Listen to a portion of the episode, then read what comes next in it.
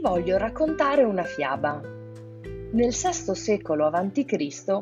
Esopo in una delle sue favole recitava così.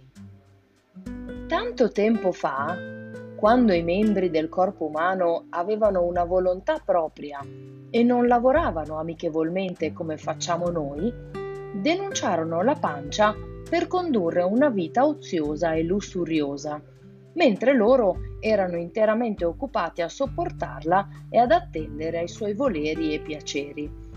Ad un certo punto decisero di tagliare da allora in poi i rifornimenti alla pancia. Le mani dichiararono che non avrebbero più sollevato niente, neanche una crosta di pane. La bocca non avrebbe più accettato cibo perché i denti lo masticassero e le gambe non avrebbero più portato in giro la pancia di qua e di là e così via per gli altri. Non appena misero in funzione il piano di affamare la pancia, cominciarono tutti ad uno ad uno ad indebolirsi e ad avvizzire, così che tutto il corpo si immiseriva.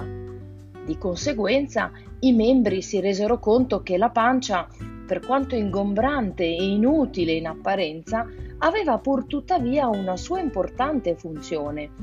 E infatti si resero conto di dipendere dalla pancia quanto quella dipendeva da loro e che se volevano mantenere il corpo in un buono stato di salute avrebbero dovuto lavorare insieme per il bene comune di tutti ed ognuno.